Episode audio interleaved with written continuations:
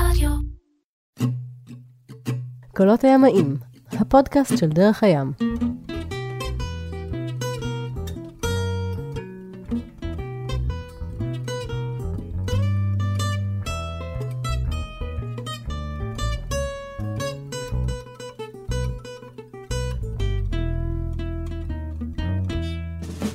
שלום לכם קולות הימאים, הפודקאסט של דרך הים, אנחנו uh, פותחים כאן פרק מיוחד עם uh, איתן נייק, שהוא גם המורה שלי לניווט אסטרונומי, אבל שנייה, תכף, תכף נגיד לך שלום.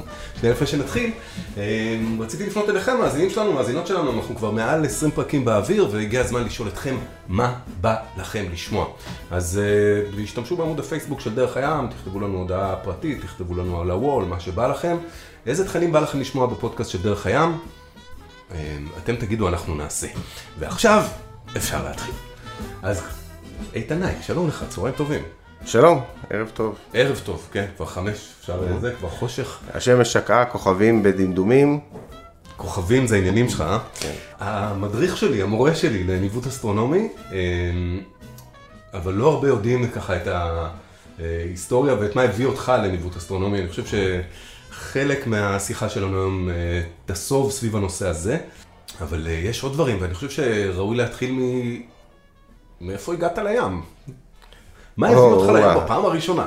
טוב, בגילי המופלג אני אנסה להיזכר, אבל אני זוכר שבתור אה, ילד, משהו כמו בגיל 11, 12, הייתה סדרה בטלוויזיה שקראו לה...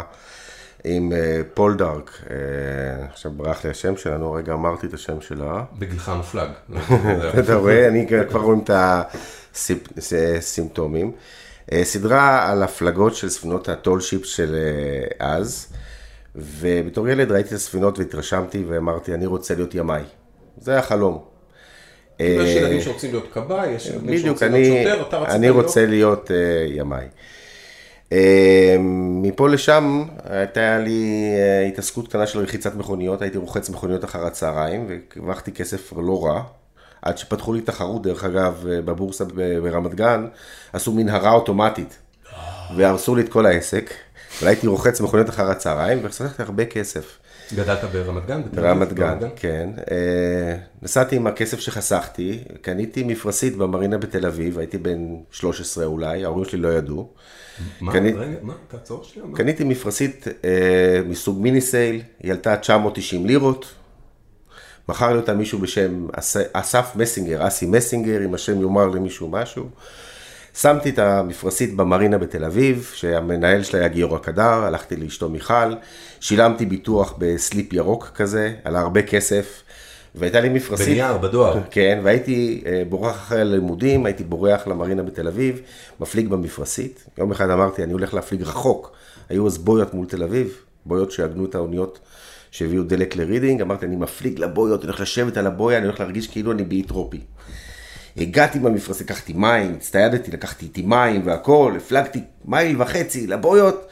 הכל היה מלא חרא של שחפים, כל כך התאכזבתי. אבל אה, המפרשית הזו... בינינו, בתור מי שהגיע לכמה איים טרופים, יש גם מזה שם. כן, בכל אופן, uh, מפה לשם היה לי קצת קשה להחזיק את הספינה בתקופת הלימודים, ומבחינת כסף... הספינה.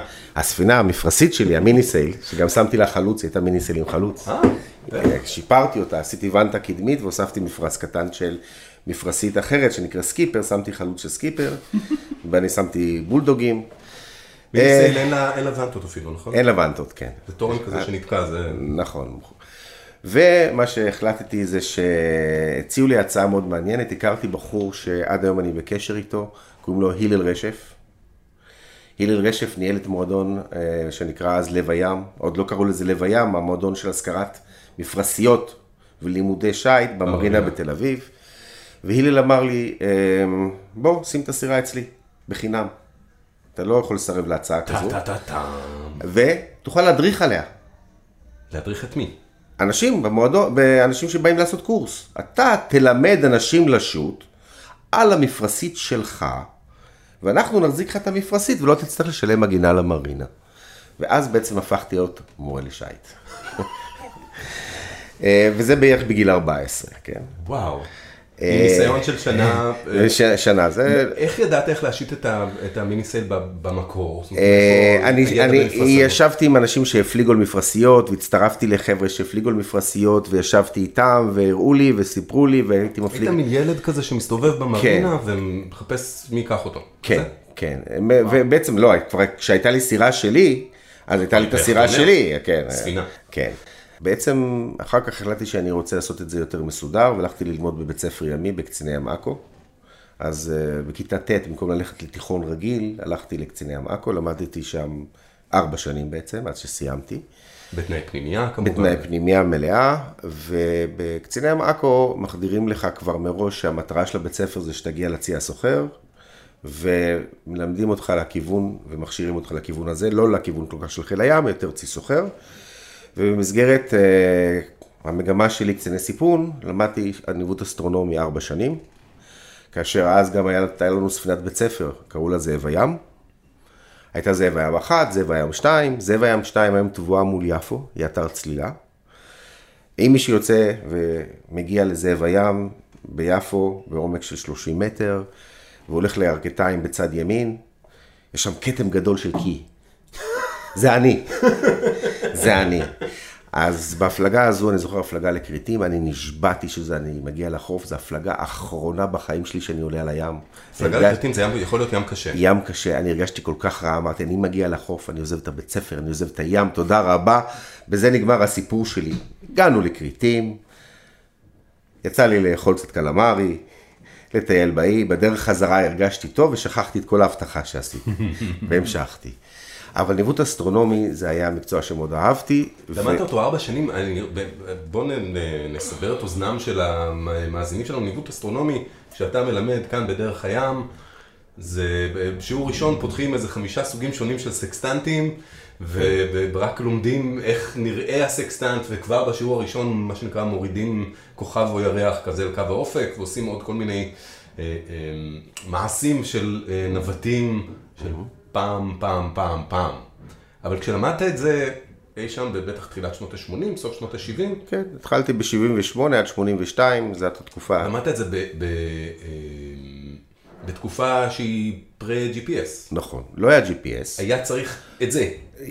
האוניות ניווטו בעזרת סקסטנטים, זה היה כלי הניווט שלהם. נכון, היו מערכות ניווט נוספות, אלקטרוניות, ברמה הכי בסיסית של אז, היה דבר שנקרא אה, ניווט על תחנות רדיו, משואות רדיו יותר נכון, ששימשו גם למטוסים.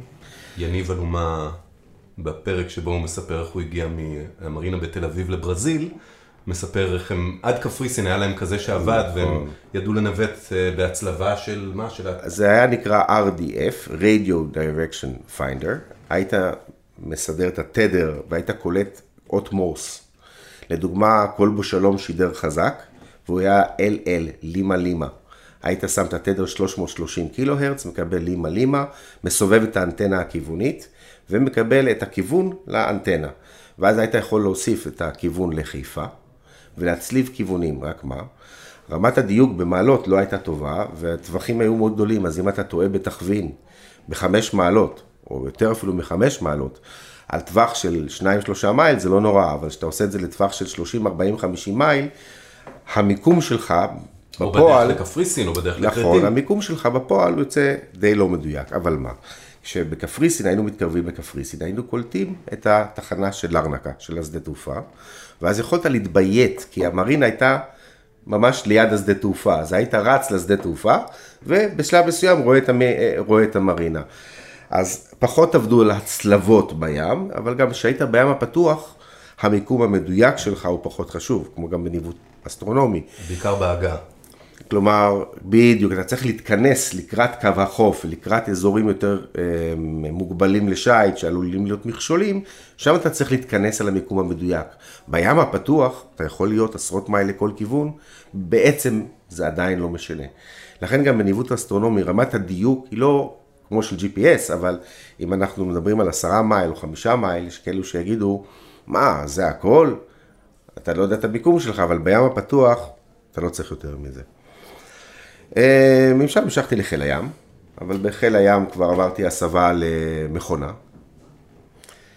אה, ולאחר חיל הים, איתן, צ'יף, מה שנקרא. כן, כן. chief שזה קיצור של chief engineer, נכון? כן, אתה- אה, בעצם מכונאי ולאחר מכן chief. ואפשר לומר גם לא לא אמרנו שאנחנו חולקים פה שתי בירות. בירות, אה, כן. לחיים, סן מיגל. שלא נשתה. כן, שלא נשתה מים. כן.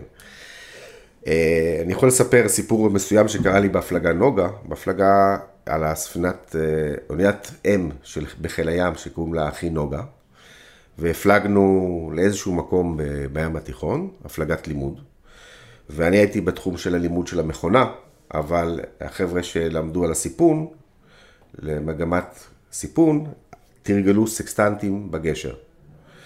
ואני מתוך רצון להיזכר קצת מה קורה בגשר, עליתי לגשר ועזרתי להם שמה עם הניווט האסטרונומי.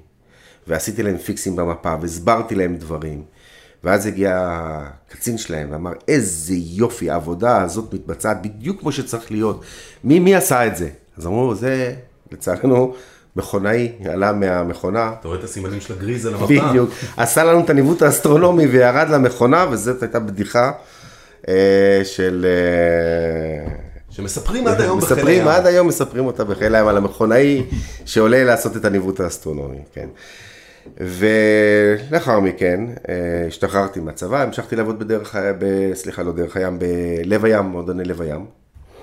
עוד איזה שנתיים, שלוש. בתקופה הזו גם למדתי מחשבים, אבל עיקר העבודה שלי הייתה בעצם עוד פעם ללמד מפרשיות, ללמד שיט במועדוני לב הים, ואז מועדוני לב הים פתחו עוד סניפים, פתחו סניף בהילטון, בגורדון, בחוף השרון, בהרצליה, היו מספר מועדונים. קצת כמו שאתה מגיע לחוף ים באיטליה ויש אה, הרבה מפרשיות על החוף כאלה, קטמרנים או ביקטים כאלה, וזה, ואתה יכול. לצאת, אה, לשכור לשעה או משהו כזה. כן, אז- ואז אני יכול לומר, עוד לסגור איזה מעגל קטן, אה, שבמועדוני לב הים הגיע מנהל חדש. ואני אמרתי למנהל הזה, תשמע, אני מפליג היום גם על קטמרנים. בתור תחביב, יש לי קטמרן שלי, אני מתחרה בקטמרנים. אולי נכניס גם קטמרנים ללב הים. אז הוא אמר לי, ומה נעשה עם זה? אמרתי, אני אלמד עליהם, אני אלמד להשיט קטמרנים. ולמנהל החדש הזה קראו אה, יוני ארנון. הוא היה הבוס שלי במועדוני לב הים. אה, אם כבר אנחנו נסחפים לקוריוזים, אז אני יכול להגיד לך שאמרתי ליוני, תשמע, יש מישהי שעוד מעט משתחררת מהצבא, שאני די, די דלוק עליה, והיא יודעת לשוט, היא מפליגה, מפליגה, אני רוצה שהיא תבוא ל... ללמד פה. ותלמד פה, וזה יעזור לי להתקרב אליה.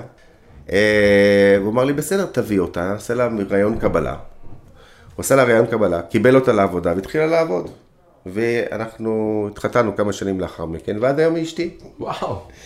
אז אשתי אה, גם עבדה איתי במועדוני לב הים, וככה בעצם אה, אה, התגלגלתי לזה שאני מורה, מורה למפרשיות, מורה לשייט, מורה לימאות. צעיר בשנות ה-20 לחייו, אחרי צבא. כן, אחרי צבא, וזה היה העבודה שלי.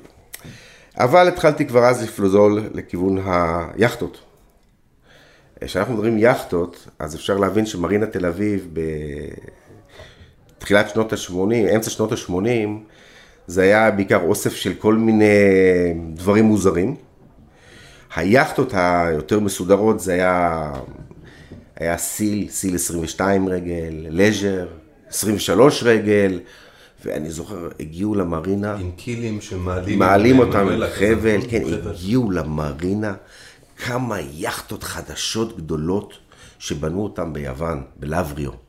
קראו לדגם הזה קרטר, קרטר 33 רגל. וכשהם הגיעו למרינה, זה היה פאר היצירה, קרטר 33. בנו אותם בלבריו, היאכטות עמדו long side במרינה תל אביב, כי...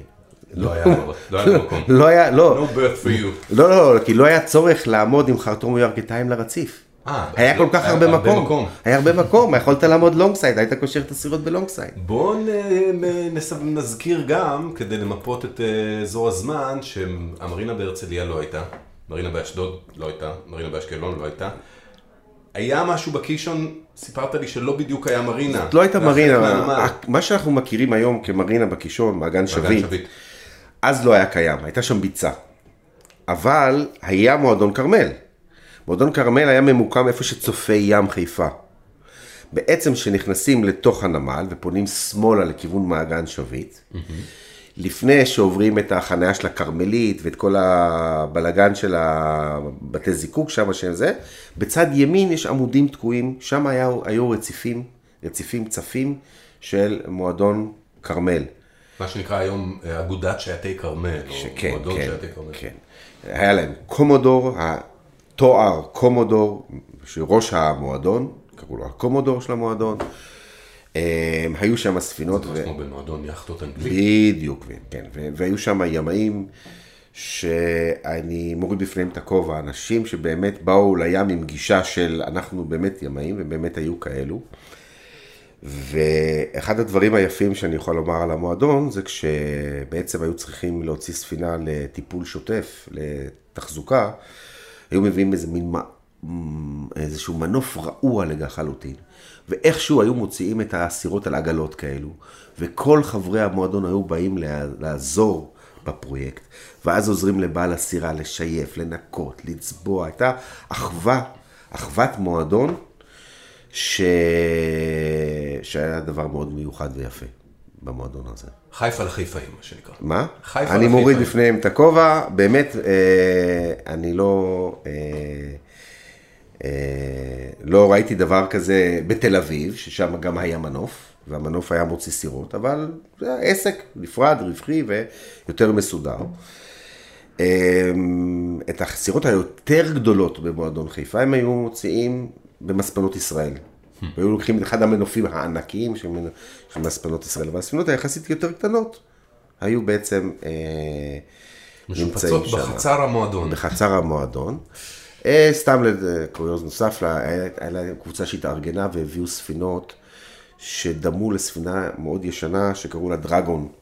אז הם הביאו שם כמה ספינות שהן ספינות פתוחות, מאוד ארוכות וצרות, עם קיל ארוך, תחרותיות, אה, קוראים להם אצ'לים, והייתה להם, אה, והיה להם מועדון תחרויות של האצ'לים. זה בעצם כמו ה-one design היום, שאנחנו מדברים על one design פה, אז גם כן, והשייטים היו ברמה מאוד מאוד מאוד גבוהה. אני אומר, היו גם היום. אז מה היה בתל אביב? בשעה שבחיפה היה כל כך כיף בתל אביב. זה, היו אנשים שגרו במרינה על הסירות שלהם? היה... בתל אביב, כן, ערב רב. תרבות, הרבה פעמים אנחנו יוצאים פה לים ככה בשלולית הקטנה שלנו בהרצליה ואנחנו אומרים לעצמנו מה צפוף פה אין פרטיות. אני מניח שהימים הם היו שונים לגמרי. כן, היו במרינה בתל אביב אה, ערב רב. ראשית, היו די הרבה זרים שהיו מגיעים ונשארים תקופות. עוברים את מעבר אה, תעלת סואץ, וכמעט בכל זמן נתון היו כמה זרים במרינה בתל אביב, שחלק אפילו השתקעו פה ו- ונשארו פה, ו- או נשארו פה לשנים וכן הלאה. אז, אה, והם הגיעו עם יכטות שהיו פתאום מעין חללית שחולה, שחולפת אה, דרך אה, מרינה תל אביב. אתה מדבר על קרוזרים של 45 רגל, 50 רגל, סירות שהן אה, מאובזרות להפלגות ארוכות, כי הספינות במרינה תל אביב היו הרבה יותר פשוטות. כמעט ולא היו מנועיות במרינה בתל אביב, והיכטות שהיו, היו יותר, בוא נאמר, מגיעות לארץ בהפלגות על ידי הבעלים שלהם. כי אז היה מקובל שאם אתה רוצה יכטה, תטוס, לצורך העניין, לאנגליה, תקנה יכטה, תקנה איזה ווסטרלי. תקנה איזה ווסטרלי, היו כמה ווסטרלים, אה, היו כמה סיל 28 רגל, ותפליג איתה לארץ. עכשיו אתה צריך בעצם להפליג מאנגליה עם סירה של 28 רגל לישראל בשנות ה-80, כשאין GPS, ודבר נוסף שאין זה תחזיות מזג אוויר כמו שאנחנו מתפנקים היום, שאנחנו יכולים לדעת מראש על כמה ימים קדימה מה הולך להיות. כלומר, אתה יכול לצאת בתחזית טובה, והיא תפתיע אותך, ואתה תצטרך להתמודד, להתמודד עם התחזית ועם הים, ובעצם לפתח המון חושים בים, כי ככל שאתה עובד בצורה שהיא פחות בעז, בעזרת אה, אלקטרוניקה ועזרים, אתה צריך בעצם לפתח יותר את ה... לחדד את החושים. ואת האמונות הטפלות בטח גם. אה, אמונות טפלות, אה, אני לא מאמין בהם, כי זה מביא מזל רע. אה, אבל אני לא שורק בים. לא שורק בהם. לא שורק בים. ולא שורקים אצלך על הסירה בהם? לא, לא, לא, כי אה, אני אף פעם לא פסלתי שזה לא עובד. כלומר, לא הוכחתי שזה כן עובד, אבל לא פסלתי שזה לא עובד. אז take it safe, אתה יודע, יום אחד אולי נעשה ניסוי בתנאים אה, מסודרים של סירת הצלה ליד וכן הלאה, נבדוק את זה, אבל לא ב... לא באופן, ס- ב- ב- שאני אחראי על הפלגה, אני לא רוצה להיות לא אחראי. כשאני אחראי על להחזיר אתכם הביתה. ב, אה, בדיוק. אה,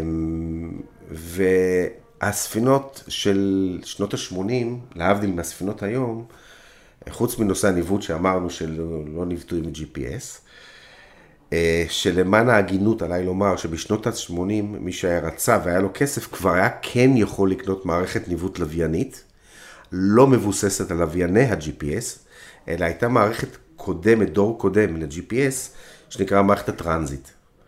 מערכת הטרנזיט אותה מערכת לוויינית של לוויינים, שפותחה על ידי הצבא האמריקאי עבור הצוללות האמריקאיות, הצוללות פולאריס ששטו בקוטב הצפוני במלחמה הקרה. ולכן הלוויינים היו חולפים במסלולים פולאריים מעל הקוטב הצפוני והדרומי, וניתן היה לקלוט אותם כל כמה שעות גם באזורי אה, קו הרוחב שלנו. ככל שהתקרבת לקו המשווה, הקליטה הייתה בהפרשים יותר גדולים. ואם קנית מערכת כזו והעלתה הרבה מאוד כסף, היית יכול כל כמה שעות להתביית על לוויין כזה ולקבל מיקום.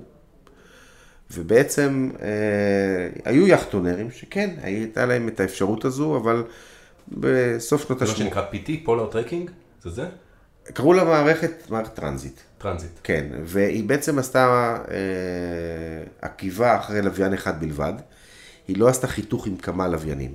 היא עקבה אחרי לוויין אחד. ומה היא ידעה לזהות? אם אני אכנס לת- טיפה לצד הטכני, אז בעצם כשהלוויין היה עובר מקוטב לקוטב, הוא היה זורח בדרום ושוקע בצפון, אז הוא היה בא אליך מלמטה ועולה למעלה, אז כשהוא היה מתקרב אליך, אפקט הדופלר היה גורם לתדר, הוא היה משדר על תדר מסוים, התדר בעצם היה. מת, עולה. וכשהוא היה עובר בדיוק מעליך, קרי, בלטיטיוד שלך, התדר היה הופך ממצב של שהוא עולה למצב שהוא יורד. כמו הצפירה של רכבת.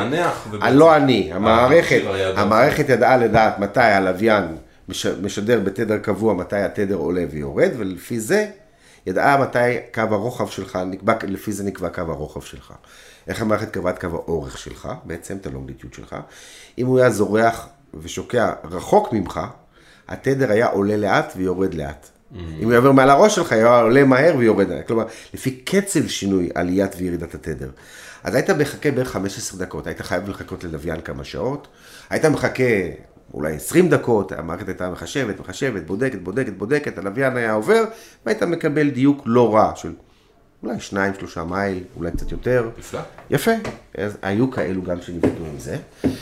אבל אה, היית רואה שבכל הרוב הסירות הקטנות, ואני אחר כך הייתי בתקופה שהיו מוכרים סירות כאלו, לפעמים נמצא בתקופת המכירה, הקנייה של סירה, כמעט בכל סירה היה סקסטנט. כלומר, היית קונה סירה, הבן אדם אומר לך, אני נותן את הסירה, אבל אני מוציא את הסקסטנט. כלומר, לסירות היו סקסטנטים בסירה. זה היה ידוע שאתה הולך להפליג לחו"ל, טוב שיהיה לך סקסטנט. מה גם שאנשים למדו אז ניווט אסטרונומי. משום שרישיון, היום. כחלק מהדרישות של משרד התחבורה? חלק מהדרישות של משרד התחבורה, היית חייב לעבור מבחן בניווט אסטרונומי. היום קוראים לזה רישיון 60, רישיון למסע בינלאומי. אז קראו לזה רישיון 6, לא 60. כלומר, הוסיפו 0 לכל דרגת רישיון ביום שהמציאו את האופני ים. כדי ליצור דרגות ביניים. בדיוק, כי אחד היה סירה מהירה, ללא, ללא הגבלת אה, כוח סוס. אה, שתיים, שלוש, שלוש היה ספינה למסע חופי.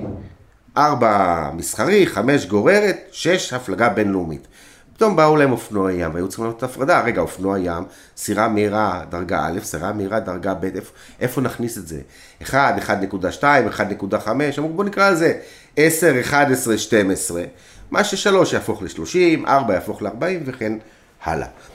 ולקבל רישיון, עכשיו אני מדבר במושגים שלה, זה לקבל רישיון 6, רישיון למסע בינלאומי, היית צריך לעבור מבחן בניווט אסטרונומי. מבחן תיאורטי? או- מבחן תיאורטי בלבד. אה, אבל אנשים שגם הפליגו, לקחו צעד הלאה ותרגלו ועשו, ויפה. ואנחנו זוכרים שאתה למדת ארבע שנים את זה. עכשיו, אני אה, בשלב מסוים עברתי להדריך על יאכטות. התחלתי להפליג קצת על יאכטות, אה, בתור מה שנקרא נער סיפון שמביא את הקפה והתה בתחרויות. אה, הייתי מצטרף לתחרויות עם הסירות התחרותיות של אז. ו... איזה תחרויות היו אז? היו תחרויות, היה, היו בעצם במרינה בתל אביב אה, מספר ימאים מנוסים, והם בעצם היו עושים תחרויות.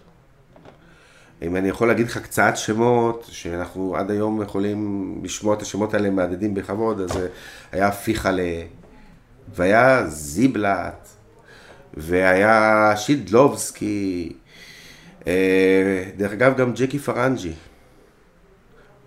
ג'קי פרנג'י זה מאטלנטיס, אטלנטיס מרין. אטלנטיס מרין. מוותיקי המרינה, עם ספינה שקראו לה פרג'יל, והוא היה מתחרה רציני מאוד, והיו הרבה חיכוכים ומריבות, זה היה, כלומר, זה היה בנפשם אה, ובדבר. איזה מין תחרויות זה היה? במצוף? מצו- up היו? כן, אה, כן, גם זה וגם מצופים והכל, והיו היו, היו תחרויות. אמ, אה, לי אז לא הייתה יאכטה שלי, אז אני הייתי מנסה, אתה יודע, לעלות על סירה בתור אה, נער סיפון ונער מתלמד. בכל אופן, בשלב מסוים עברתי ללמד. אה, וכשהתחלתי כבר ללמד, לקחתי את זה גם כמקצוע שאני הולך להתמיד בו ולהרחיב את הידע שלי במקצוע הזה. ומתוך הדרישות של הרישיון לרישיון, גם ללמד רישיון 6 ללמד ניווט אסטרונומי, התחלתי ללמד ניווט אסטרונומי. לדרישות של משרד התחבורה. רק, רק ראיתי שזה נורא נורא משעמם ללמד את התלמיד, כלומר, גם לתלמידים זה חומר קשה, חומר יבשושי וחומר משעמם, כי זה טבלאות וספרים וטבלאות ומספר ופלוס ומינוס וללכת לטבלה נוספת ולהוציא מספר ולחזור ולעשות פלוס מינוס ואתה לא רואה לאן זה מוביל עד שאתה לא מקבל איזשהו מספר ואתה לא יודע אם זה נכון או לא, כי אתה לא יכול לבדוק את עצמך בים.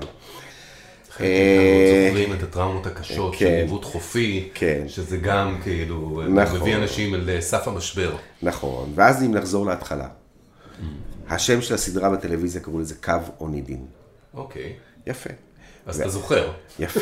והצד של האוניות מפרש מאז, וההיסטוריה של הספינות מפרש מאז ריתק אותי. ואז התחלתי להכניס את היסטוריה בשיעורי אסטרונומיה. האלה, האלה עשו את הנושא של, אה, בוא נאמר, דיברנו על שיטת מציאת מיקום שנקרא הצהרה, או מה שאנחנו מכנים צהירה, צהירת השמש, ה noon sight. אז בעצם, בעצם המיקום המדויק של השמש בשעת הצהריים. אז, אז בעצם, איך, איך אני מוצא את מיקומי ביחס לשמש בשעת הצהריים? אז בעצם הם עבדו עם זה בספינות אז, ולא ידעו לעשות ניווט עם כוכבים, עד שלא בעצם אה, פיתחו את השעון המדויק.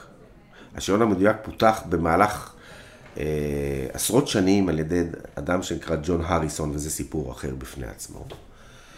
והייתי גם נוסע לתערוכות, יאכטות בחו"ל. אז התערוכה המובילה הייתה בלונדון, לונדון בוט שואו. ואני זוכר שבאחת התערוכות יצא לי לקחת את ה... זה האנדר או מעבורת לגרינג' למצפה הכוכבים. התיישבתי שם במצפה הכוכבים וראיתי את השעונים של ג'ון הריסון מתקתקים. השעונים שלו שם מתקתקים עד היום. ובעצם נפעמתי מה... השעונים בגודל של צלחת, אם אני זוכר. נכון. גדולים, בתוך ארון קטן. אמ, והמצפה בכוכבים בגרינג' הפך להיות מבחינתי אמ, חלום רטוב, להגיע לשם. הייתי עובר, לדוגמה, על, אה, בארכיונים, אפשר היה לקרוא את היומנים של הספינות. יומנים של אז, את הקטעים הנבחרים, לא היית מתחיל לחפור בכל היומן, לראות מה מעניין אותך, אבל אני זוכר שקראתי את היומנים של קפטן בליי, המרד על הבאונטי. אה, שדרך אגב, קפטן בליי, באחת ההפלגות, היה איש צוות אה, בספינות של ג'יימס קוק. אז הסיפורים של ג'יימס קוק וקפטן בליי, תראה, אני לא אכנס עכשיו מפאת הזמן למשהו מאוד מעניין, אבל אני רק אגיד שעל גבי הספינה של קפטן בליי, הבאונטי, היה שעון, אחד העתקים של השעון של ג'ון הריסון. וואו. שיוצר על ידי אה, יצרן שעונים, שנתבקש לייצר חיקוי לשעונים של הריסון כדי להוכיח שזה עובד. והשעון הזה קראו לו, זה יצרן שנקרא קנדל, וקראו לו K, K2. כי השעונים של הריסון היו H, H1, H2, H3, H4. וה-K2 היה על הבאונטי. לאחר המרד על הבאונטי, הספינה הגיעה, הספינה של המורדים, הבאונטי, הגיעה לאי פיטקרן, שהיו שם בעצם שני איים, והם הגיעו לאי הלא מסומן, היה אי אחד לא מיושב, והם הגיעו לאי אחר שלא היה מסומן במפות. וכדי שלא ימצאו אותם, הם שרפו את הספינה במפרץ. אבל לפני שהם שרפו אותה, הם הורידו ממנה את הדברים השימושיים, והורידו גם את ה-K2, את השעון. והשעון הזה היה על האי. עשרות שנים לאחר מכן הגיעה לשם בטעות לוויתנית, ויילר. והצטיידו ודיברו ונתנו להם כמה דברים, והם כל כך העריכו את החבר'ה מהלוויתנית, בכל אופן נתנו להם מתנת השעון, את ה-K2. הלוויתנית הזאת פליגה ובאזור פרו, פרו, דרום אמריקה המערבית, הם נתפסו כביכול על ציד לא חוקי, ועצרו אותם, והמושל המקומי גנב להם את השעון. הוא מכר אותו ב-300 דולר לאיזה אספן שראה את השעון הזה, כי הוא לא יודע מה זה השעון הזה, הוא מכר את השעון הזה ב-300 דולר. לאיזה מישהו שהבין את המשמעות של השעון הזה. והשעון הזה התגלגל והתגלגל למשפחה שלו בבוסטון, אני חושב שזה היה בוסטון. אנחנו מדברים כבר uh, משנת 1700 ומשהו עד שנות האלפיים. ואז האדם הזה, כמובן, uh, גלגולים שונים, זה נשאר בירושה במשפחה, החליטו לתרום את זה חזרה למוזיאון בגריניץ'. והשעון הזה חזר לגריניץ', והיום מתקתק ותקין ועובד, ומתקתק בתצוג, בתצוגה ליד השעונים של ג'ון הריסון. ה-K2. ולכן אני אומר שמסתכלים על פריטים, עד שלא מבינים את ההקשרים שלו, את ההקשרים ההיסטוריים. ואחד הדברים היפים שאני מצאתי, שאת ההקשרים, את הסיפורים ההיסטוריים, איך דבר גרר לדבר, ואיך המצאה מסוימת בעצם שינתה את מהלך ההיסטוריה לחלוטין. לפעמים זה היה שעון, או פריט, או אדם ששינה את מהלך ההיסטוריה. אז גם אני אוהב את הצד של המלומדים היהודים, של המאה ה-14, מאה ה-15, בספרד. בפורטוגל. ב... לאחר מכן גם בפורטוגל, כי דרך אגב חלק בעקבות גירוש ספרד עברו לפורטוגל, כמו יהודה ויז'יניו, אברהם זקוט, ויש להם המון המון השפעה אברהם זקוט, עם השם, ומי שיכתוב בגוגל אברהם זקוט, יגלה מלומד יהודי שהיה אסטרונום, היה אה, גם רופא, והיה מלומד וכתב ספרים, והוא בעצם אה, לימד גם את קולומבוס בספרד, שיטות ניווט, אבל לאחר מכן כשהוא גורש מספרד, הוא עבר לחצר המלח בפורטוגל, ושם הוא יעץ לווסקו דה גמא. ולימד את וסקו דה גמא על ניווט בעזרת השמש בחצי הדרומי של כדור הארץ. כי עד אז ידעו להשתמש רק, אך ורק כן. בכוכב הצפון. אז אני רק אומר על זכות את ההמשך, הוא גם גורש מפורטוגל, כי היה גם גירוש מפורטוגל. ב-1497, אני לא טועה, היה גירוש פורטוגל, גירשות יהודי פורטוגל. הוא ברח מפורטוגל, נעצר בדרך, היה אסיר, ברח ממעצר, הגיע לתוניס, דרכו התגלגלה והתגלגלה עד שהוא הגיע לירושלים. הוא חזר לארץ הקודש, גר בירושלים, כתב פה ספר והוא קבור בירושלים. אותו אברהם זקוט, שבעצם יצר השפעה גדולה מאוד על כל... שלימד את קולומבוס, בוא. בדיוק, על, על כל התפתחות ההיסטורית, כי הם, הם לא ידעו בעצמם, הם לא המציאו את הניווט, הם למדו ממלומדים. וחלק גדול מהמלומדים היו יהודים. ו... צריך לזכור שבעצם, אנחנו מדברים בעצם, כל תקופת הגילויים הגדולים, זו תקופה שבקצה ימי הביניים.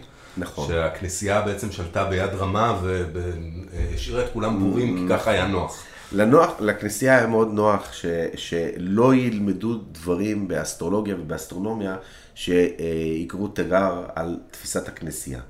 לכן גם הכנסייה בעצם לקחה את העולם כעולם שטוח. ככה נוח. וככה נוח. לא, יש לזה גם משמעויות אה, מבחינתם, אה, אה, והמפות של הכנסייה היו בעצם המפות על פי התיאולוגיה והתפיסה של, ה, של, הספר, של ספרי הקודש. אבל גם זה נושא בפני עצמו שאפשר לפתח אותו. אולי אפשר היה לגלות את אמריקה כמה מאות שנים מוקדם יותר. כן, אז אם...